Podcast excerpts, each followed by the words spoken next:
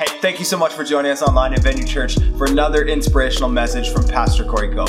If you were impacted by this message in any way, we would love it if you would share it with your friends online. Yeah, real boats rock. Welcome to a, a series we're in called 2020.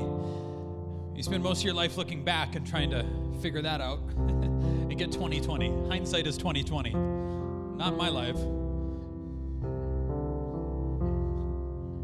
Not in my life. Or in my life either, Pastor. Yeah, reach to me. What God wants to do is give you 2020 vision for 2020. 2020 vision for 2020. We're going to be talking, talking about uh, Jericho, preaching about Jericho. If Jericho goes down, I'm going to get into the Old Testament. My dad was kind of an Old Testament dad. I'm going to get into the Old Testament today. And if Jericho goes down, the rest of the promised land goes down too. Me start here in the New Testament. James, the brother of, of the Lord, Jesus, who wasn't a believer during Jesus' lifetime, but Jesus died and was resurrected, and, and uh, Scripture is pretty clear that then, then his brothers followed him after that. Um, James, who had reason to write this, you know that nothing is written came free? It comes free to you, but it didn't come free to the authors who wrote it by the Spirit of God. And he's writing this in a painful place, but in a place of promise. And I feel that for somebody today, you're in a painful place, but it's a place of promise. He says, If any of you lacks wisdom, husbands, just raise your hand. It's one of those husbands, just raise your hand. Don't embarrass me. Let him ask of God who gives to all liberally and without reproach, and it will be given to him. Meaning, if the home you grew up in was unhealthy and they made you feel bad for feeding you or loving you, this, this is a different God. It's a different Father in heaven. He's like, You need it? I've got it. I'll give it. Ask for wisdom. Okay, watch this. Now, now, wisdom is not the wisdom that you think that it is. Wisdom is different. Wisdom is the application that gets you the result. It's not the idea that somebody wrote or did a YouTube video about. It's the application of something that gets you a result that you need. If any of you lacks that, husbands, now the wives, maybe. Okay. It says, But let him ask in faith with no doubting, for he who doubts is like a wave of the sea driven and tossed by the wind. Oh, did I just describe somebody's week? Where your circumstance is like the waves of the sea driving you and tossing you about. You're a little boat and you know, you just about made it to Sunday. For let not that man, let not that woman suppose that he will receive anything from the Lord. Whoa. But we all doubt God, and James is like, I know, and I'm going to tell you how to deal with doubt. With doubt, are you ready? He says, "Let not that man suppose he will receive anything from the Lord." You got to speak to God in His language. He has a currency. Doubt is not part of what He is. So, so what we have to do, but what we try to do is we try to work on doubt. But that's not how you get rid of doubt. Are you ready? It says, he is or she is, uh, listen, he was a double minded man. Get that phrase in, into your spirit, into your head, and into your heart. He is a double minded man, unstable in all his ways. Double mindedness, meaning not of a single mind. If, if you are not single minded, you're going to struggle with doubt. You don't get rid of doubt by getting rid of doubt. It's all connected, Venue Church. You don't get rid of doubt by getting rid of doubt. You get rid of doubt by getting rid of double mindedness, because that's where doubt comes from. You don't get rid of Jericho by tearing down the walls of Jericho. You get rid of. Give me a minute. Today's sermon is called Good Thing or a God Thing, meaning a good thing is not the same thing as a God thing. Why don't you repeat that after touch your neighbor and be like, oh my goodness, that was amazing. Ready? A good thing, a good thing is not the same thing as a God thing. Ready? One more. T- a good thing is not the same thing as a God thing. Oh. I, I love, uh, I love James. He really understands the human condition. And he's talking there about uncertainty. He's talking about being tossed about by the waves. He's talking about pressure. and he's talking about doubt and he's talking about instability. You don't know how unstable something is until you put it in the microwave for too long.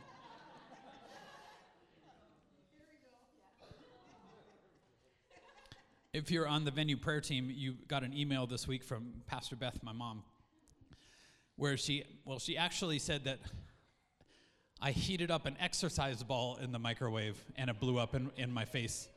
It wasn't an exercise ball. Because I instantly got texts from people who were like, How did you get one of those in a microwave? What size of a microwave are you working with? I'm like a big microwave, man. I want to, I don't want like a part of a turkey. I want three turkeys. No. What I did was I, I took uh, it was, it's a little plas- hard plastic ball with points on it, and I was working my shoulder out. I've been like lifting weights. Can you tell? Give us some time. Come on. I'm getting a little healthier. It's okay.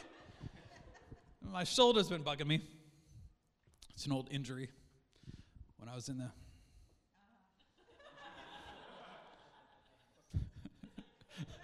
on the Patriots. Training with Brady and just threw something bad. My shoulder got, no, it was not that amazing, but my shoulder, I've been working my shoulder out, anyways. And so I, uh, Erin read through the instructions because I don't have time, time and I'm too smart. And so she's like, You just got to microwave it for like 30 seconds. And I'm like, 30 seconds for most people, maybe. But I need it, I'm going to do it for two minutes because I want my shoulder, this is how math in my head works. I want it to take a quarter of the time to get the result. Four times, right? So I put it in there for two minutes and I took it out, and this is before I had devotions on Wednesday morning. And I took it out of the microwave, and when it was optimum distance from my face, which is between four and six inches, it blew up. Because it had a, a flaw in, in the making of it. Now, granted, it wasn't designed to stand two minutes in the microwave. I did look through the instructions, and there was it was like red and in a lot of exclamation points. So now I know. And it like it was like a pressure cooker blowing up right here in my face, and it went up into my face, and uh, my forehead down, my nose, my eyes. You know how it is. You're not expecting something to blow up, so you're not like shielding your eyes from it. Eyes and then eyelids burned, and um, in my nose. Everything's peeling today, so I had a couple people last night. They, they were asking me like, "You got some crumbs in your beard." we, we brought some donuts in because we were uh, tuning the sound mix and sounded great this morning i thought and um, but we had some donuts here but see i'm fasting. Anybody fasting and praying for 21 days with me? I'm fasting donuts and uh, maybe they thought that i was just trying to remember what donuts tasted like so i put them in my beard just to be close to something that i love that i can't have right now. Pressure in your life Pressure just reveals problems that were there all along. And, um, and God can use His hand to teach you something, but sometimes God uses your hand to push too many buttons. Oh, this is a prophetic word from the Holy Spirit to somebody. Push too many buttons in your spouse until something blows up. and um, and I don't know, I was praying about this after to try to find a spiritual reason for why this blew up in my face. And I realized, you know, this face. It's a beautiful face. And I thought maybe, maybe God was removing temptation from Pastor Aaron. Maybe my face is too tempting for her. You know, she should close her eyes and think about Jesus' face, not my face all the time. and maybe that's what it maybe there's like a thing that God can use your hand to do something stupid this week and God can still use it to remove temptation from somebody. And um my face is more functional, I think.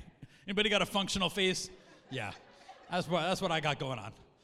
Except for I lost about three functions, you know, the tasting and the smelling and seeing and stuff. I lost that for about five hours. It's surprisingly, when you burn your face off, it's surprising how painful it is. but here's the thing see, I thought I had a lot of options. And if I was the enemy of your soul, the devil, now you might come here, you might be on your journey towards God, but I think you can sense that something is out there trying to hurt you as well. And trying to guide your hand to hurt you, and trying to guide the hands of people to hurt you, and your hand to hurt people. And if I was the enemy of your soul in today's society, I think what I would do is I would load you up with a lot of really good options. You're not stupid, right? Now, there's nothing wrong with good options. We just bought a vehicle, and it's good to know your options and to data mine and to get what you need to understand what your options are so you don't get surprises. But what we do is we mistake collecting data or Googling things. There was a day that research meant like going to the library and opening books, and now it doesn't. Google, hey Siri. And, um, and so what we do though is, is we get loaded down with good options. There's nothing wrong with good options. In fact, they're good. Good options. I didn't say bad options. Some of you are loaded down with bad options too, but loaded down with good options. Now, there's nothing wrong with good options, but are good things the same as God things? Are good you've been trying good things, but it's not working. Good options. Now, the difference between wisdom, then uh, the wisdom of God, than human compilation of knowledge is, is this human compilation of knowledge. You can read books about parenting, but the trouble is, they're not parenting your kid. They're not working for your boss. So it's not like you don't get good information, but the trouble is, and I think the younger that you are, the harder time you have of this because I think the older generation was actually maybe wiser, if I could shout out to the older generation, wiser in being able to, to filter the good things from the great things. But now the trouble is there's a thousand things to pick on the shelf. There's a thousand options. There's a thousand. My next series is going to be about love, called Love Potion, which is what you're looking for. Just God, give, give us a song and if we have a song, we'll be happily married forever. All I got is Beastie Boys sabotage in my head right there. Listen, all y'all, it's a sabotage. Listen, all y'all, it's a sabotage. You can't get distract me. So, good options. But the trouble is, what you really need is wisdom. And wisdom is the application of not all of these things, but the application of one of these things. And so we go from this idea that all of these things are good, and then we come at it from a democratic point of view rather than a kingdom point of view, where the king knows best for you and will tell you how to live your life best, so it will work out better for you. Healthy people are happy people. He's just trying to get you healthy, right? And so, but what we do is we come over with this democratic mindset where every option has equal play time. Every voice gets equal playtime because we're all equal. Equal. Equal in value as a human generically, or equal in what you do at work. So we come into a, a, job, and within a month, we're telling the boss how to run his company that we're a month into because our voice has equal playtime as his voice or her voice. And then in two months, you're looking for another job like you did two months before because you think your voice gets equal playtime. But then what happens is that the devil doesn't mind you having a lot of good options as long as everything gets equal playtime. Let me explain it to you like this. So this book and this resource and that YouTube and this friend and that friend and this friend and and the Holy Spirit and another and um, another and just give everybody equal playtime. Share in the sandbox, everybody. But what we forget is that the sandbox of wisdom belongs to God. So if you start in this place where there's all these other options of religions and all these other, and yet God says in the scripture, a fool says in his heart, there is no God, so let's start there. Ooh, that's different though, isn't it? It's the proper application of wisdom that gets you the result that you want, not options and equal equal playtime. And so what you and I have to do is to be able to create a funnel. Let's talk about how we do that. Create a funnel of good options where you actually do your part and do your research and do all, and you actually get other people to speak into your life. If you're making independent decisions, they'll be very bad ones for.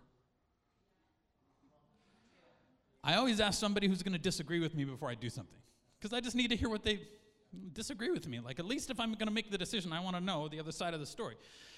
I always ask. Did I say I always do? I wish that I always did. I should. I'm working on it. I'm a work in progress. We create a funnel. Now, how, okay, Pastor, how do we create a funnel that funnels things from good things down to that thing? From knowledge down to God's wisdom. How do we create that funnel? Well, this is how you create it. See, double mindedness is the inability to say no to good things. Not bad things. You should always be saying no to bad things. Teenagers. It's a bad idea. Don't go over to that person's house. It's always a bad idea. Saying no to good things. If you can't say no to good things to get to the God thing, you are a double minded person, unstable in everything that you do. And your kids can feel it, and your friends can feel it. And you want everybody to trust in you because you trust in you so much. Because if you give every voice equal playtime, you give your voice a lot more. But then what you do is every voice has equal playtime, and so you research and you research and you research, and you spend all of your time doubting your decisions. And then what happens is when you make a decision, and, and I, I know somebody who purchased a mattress and then purchased two more mattresses because this mattress promised the best night's sleep of your life. And was it really the best night's sleep the next morning? I feel like it was a good night's sleep, but was it the best ever? How would you know you were asleep? when you wake up in the morning, were birds chirping in your ear? Was it beautiful? Did your wife say, You have a beautiful face? I love your face. Maybe it was the best night's sleep. Keep the mattress. But what happens is they didn't like the mattress because they're not sure that it was the best thing ever, so they got another one and got this one. Have you ever pulled a mattress out of a house that's been slept in for one night?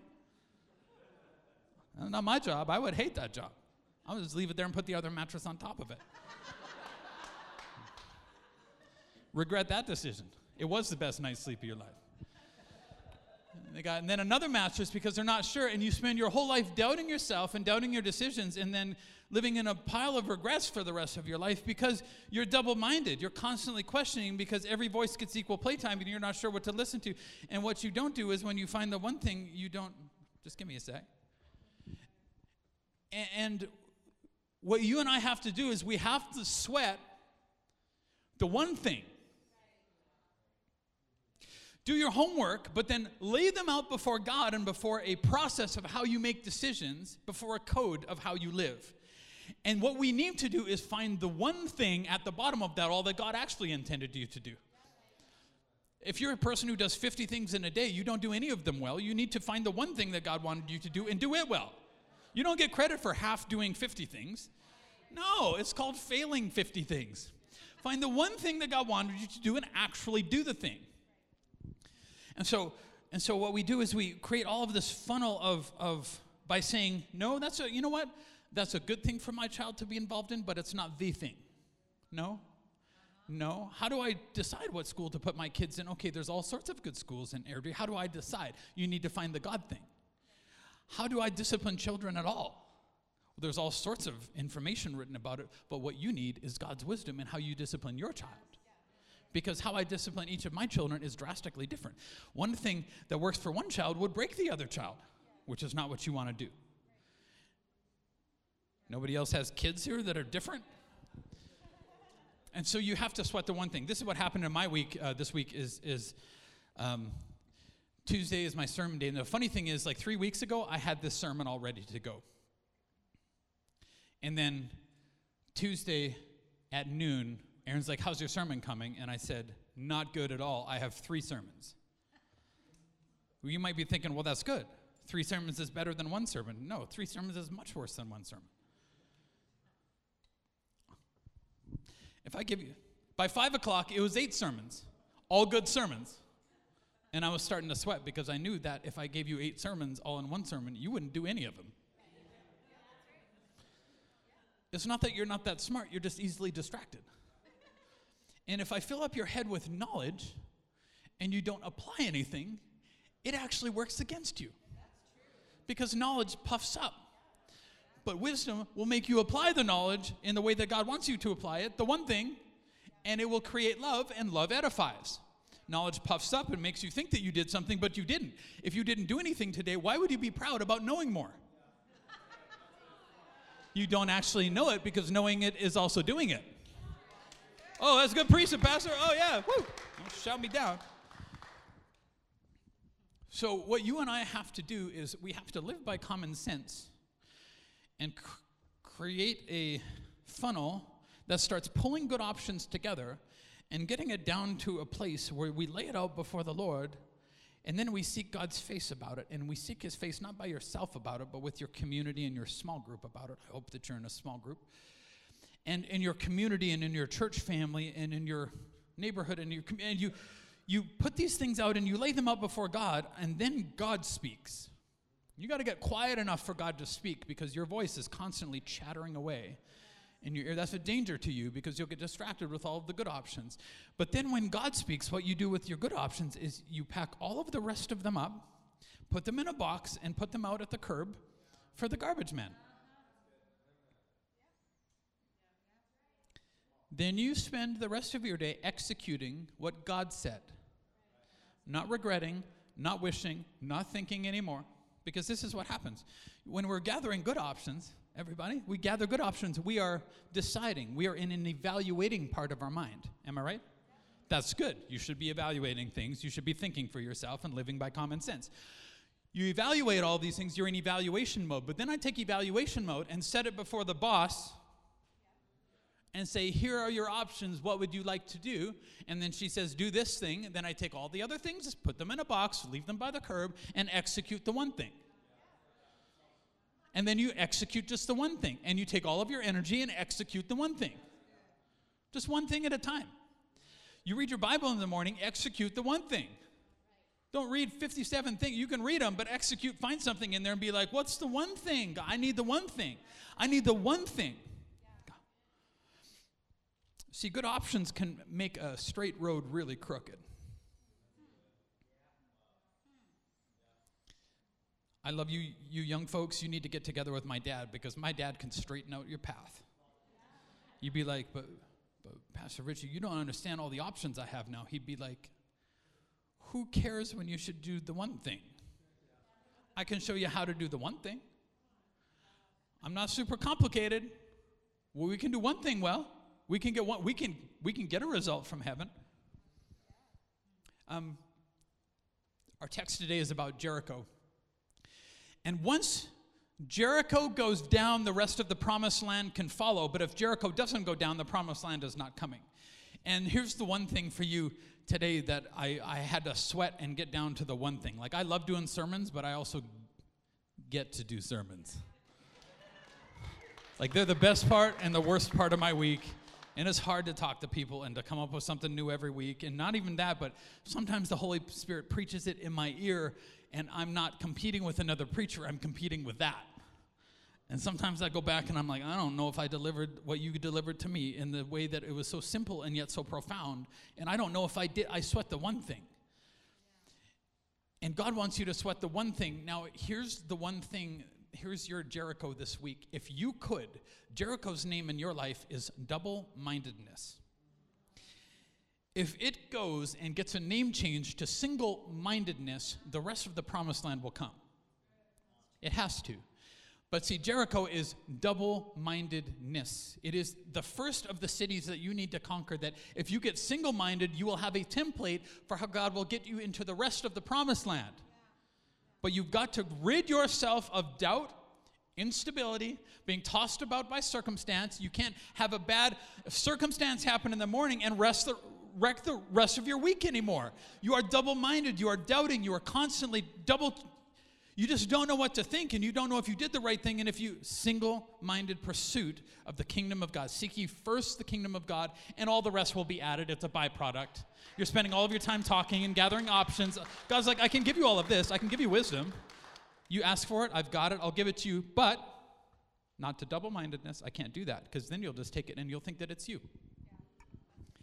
And your kids don't belong to you, God would say, his, they belong to me. And the spouse you want so badly? Well, the trouble is they would belong to you if you got them right now, but you need to get single minded about it so that you understand that they're not yours, they're mine. And when you're talking to your spouse, you're not talking to your spouse, you're talking to a son or a daughter of God, so be careful. When you're parenting your children, they don't belong to you. They're sons and daughters of the living God. Be careful how you treat them, and be careful that you discipline them, and be careful that you discipline them the way God wants you to because He wants everything for them. Don't you let them live their own life. Help them. That's good parenting preaching. Now the gates of Jericho were tightly shut because the people were afraid of the Israelites. The devil is more afraid of you than you are of the devil, so relax. It's not a power struggle if you're single minded. It was never a power struggle. No one was allowed to go in or out. I feel this about that scripture.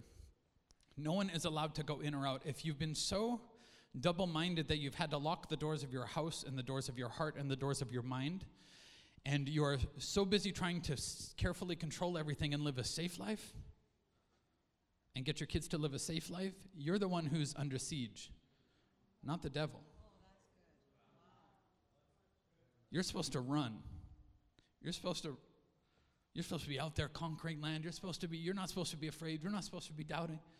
And be careful if you just shut all the doors and just try to keep it the same as it was yesterday. If nothing bad happened yesterday, that's not the life God wanted for you. You should be out getting challenged. It says, but the Lord said to Joshua, interesting how he gives this to Joshua. He doesn't tell everybody else. Well, because they moved from a have to mindset to a get to mindset, from a slavery mentality to a soldiering mentality, God can speak to one person and the one person speaks to everybody because it's just the way that God wants it. So he says, I've given you Jericho, its king, and all its strong warriors. God has already spoken promises to you. You just haven't walked into it yet. It's a done deal in heaven. So once you sort the single mindedness out, you'll get Jericho. It's not a power struggle. It's waiting. It's a bank account. It's already been deposited. You just haven't received it. So let's receive it. Then he gives him a game plan that's amazing. You and your fighting men should march around the town once a day for six days. You're like, but God, that's not how you parent kids. I read all of these books.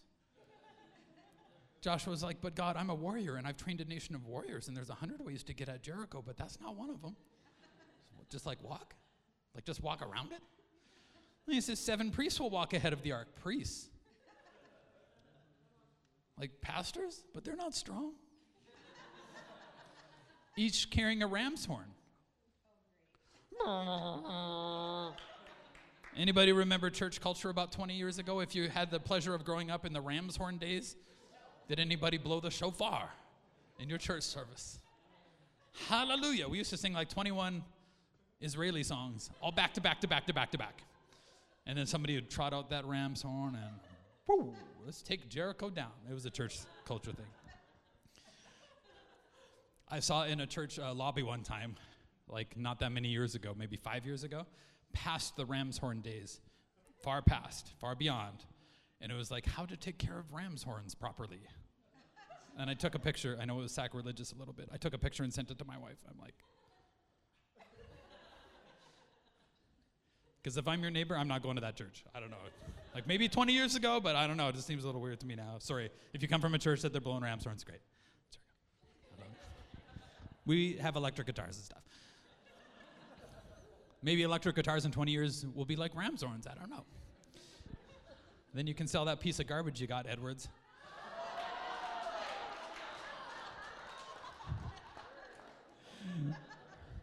I'm bugging him about his guitar because it might be a little bit better than my guitar, and my guitar is pretty nice. On the seventh day, you're to march around the town seven times with the priest blowing the horns. When you hear the priest give one long blast on the ram's horns, have all the people shout as loud as they can. Then the walls will, listen, collapse, and the people can charge straight into the town. What? Wait, wait. If I just push the wall over in my marriage, I'm still going to have to climb a mountain to get over it, right? Because it's just it's a mountain of rubble, and in and that doesn't sound straight. But it says the walls will collapse, and you will go straight. What? Whoa, whoa, whoa! But no, but that's not how the world works. And God's like, I decide how the world works. He can knock down a wall flat and you walk right in. All of it, like all the wall. Everybody. That's not how you would do it. I mean, It says, So Joshua called together the priests and said, Take up the ark of the Lord's covenant, assigned seven priests to walk in front of it, each carrying a ram's horn. Like, we can't hit anybody with this. You know what I mean? Like, I've trained in the art of ram's horn. Then he gave orders to the people march around the town, and the armed men will lead the way in front of the ark of the Lord. And then it says, Do not shout, do not even talk, Joshua commanded. Not a single word from any of you until I tell you to shout, then shout. Listen, there's this place where once God speaks, you need to stop. There's this place where once God speaks, you need to stop speaking. You need to turn off the other voices. Thanks, Mom, I got it, but God has spoken. Thanks, no, I got it, but God has spoken. And He's confirmed it with His witnesses that He, would, he gives me, my small group leaders, my the sermon, the Word of God that I read, the worship experience. He has confirmed it. So let's just turn off the other voices. I love you, but you're not God, but you're not God, but you're not God. And I'm not God either, so let's turn that voice off. Because you'll talk your way out of it. Your fear and your doubt will talk your way right out of it. You need to be disciplined. This is where Israel decided not to live like their parents lived because they died in the wilderness, far from the promised land. I mean, far in their hearts, but they weren't that far geographically. And they, your parents, maybe in your parents' generation, could have done more, but you're going to have to go out and do more, but you're going to have to do it differently than they, they did. And I think some of them talk too much. If you can discipline yourself and be an army in your mind, you can get the promised land. So the ark of the Lord was carried around the town once that day. Then everyone returned to spend the night in the camp. The second day they marched around the town once and returned to the camp. They followed this pattern for six days. You know how many uh, doubts I'd be going through in my head? Because I'm a person of options in my brain. And I can feel it when I'm, I have too many f- options in the flesh, and my brain just starts going and going. And anybody else? Just going and going and going and tearing us, you know, just like tearing itself to pieces. But what you have to do in that marching around the city sometimes when God is like, I'm going to save your marriage, but just be quiet. But I'm trying to fix it. Just be I'll, he said, I'll save your marriage. He didn't say, You'll save your marriage. I'll save your marriage. I'll do it. I'll figure it out. I got it. I got it. The seventh time around, verse 16, the priest sounded the long blast on their horns. Joshua commanded the people, Shout, for the Lord has given you the town. Then he says this Do not take any of the things set apart for destruction, or you yourselves will be completely destroyed, and you will bring trouble on the camp of Israel. He says in another place, Jericho is mine. This double mindedness, the whole point of single mindedness and double mindedness is you have to get eradicate every bit of it out of your life. Every you can't leave a little bit in there. A man named Achan takes of the things that were supposed to come into the house of God and the things that were supposed to be destroyed, and he puts some of them in his tent for safekeeping, for options. Israel lost its next fight until they eradicated it from the tent. You have to eradicate every bit of double mindedness out of your tent. It does not belong to you. Jericho belongs to the Lord. Destroy all the other options, put them in a box, and let the Lord deal with them. When the people heard the sound of the ram's horns, they shouted as loud as they could. Suddenly, the walls of Jericho collapsed. The Israelites charged straight into the town and captured it. Here's what I was sweating for for you. I think like the Holy Spirit wants you to It's Jericho, right? If you get Jericho, you get the rest. You and I this month need to get single minded in an area of your life that you're double minded in right now. But don't just pick a sacrifice, get the one sacrifice. Don't make a parallel sacrifice that takes a lot of work because that's what you and I do because we have options. We get a parallel sacrifice and because it requires sacrifice, we feel like we did something, but we didn't do the one thing. And God only requires you to obey when He speaks, not when you speak and not when you have other options. You need to find that area in your life that you are in doubt about. That area in your life, for some of you, it's hidden sin. Pastor Nate preached about that. It's time. Look, you have a window of opportunity to deal with hidden sin. If you deal with it here, you can be forgiven and restored to your people. If you wait until you are exposed and the rock falls on you, it will grind you to powder. It, it will things separate, things don't come back anymore. You have an, a window of opportunity. You have an open window right now to deal with hidden sin in your life, and God would be like, sacrifice that thing. Get single minded in that thing. Every prayer time this month, pray about that thing. Every scripture that you read, every time you read scripture in the morning, find something that has to do with that thing and get it right. If, if it's financial, you're greedy in your finances and you have no trouble being generous with you, but you are not generous with people or you are not generous with God, you need to get single minded. You need to go after this thing until this thing goes down and becomes not an idol in your life, but a sacrifice to the Lord your God. And all of your opinions and all the stories that you tell yourself that allow it to go on and on, put them in a box, put it by the curb, and let the Holy Spirit take them away for you. Heavenly Father, I pray for every person here today. For some, some of us, we're just isolated. And that's our one thing.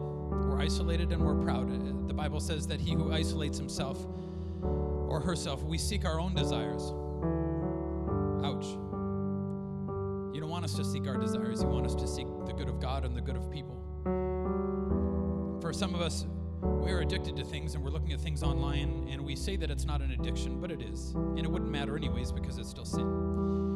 And we've made a deal with unholy spirit. And we need to confess our sins to God and to somebody today. And Father, I pray for the courage to do it imperfectly because even the one thing should be sacrificed. And the thing about the sacrifice, Heavenly Father, that you ask me to give this week and the sacrifice you ask every person here to give this week is that it goes alive on the altar, meaning it's still kicking and squirming a bit. And it makes us squirm, and that's how we know that we got the right one. We don't offer something that's already dead to us. We don't offer something that we can give in our flesh. We give something that hurts us. And Father, I pray for the courage for every person today to understand that the grace of God will be released. The promised land that we've been waiting for, all the things we've spent all of our energy and all of our lives can be redeemed to us, Father. Not in the way that we want, but in the way that you want. If we would sacrifice the one thing and get single minded about it, I pray that we would give up our double mindedness about that one thing this week, Lord. In Jesus' name. Hey, we hope you enjoyed this inspirational message from Pastor Corey Cope. If you'd like to partner with us, please go to venuechurch.ca slash give. Yeah, because a life saved is worth everything.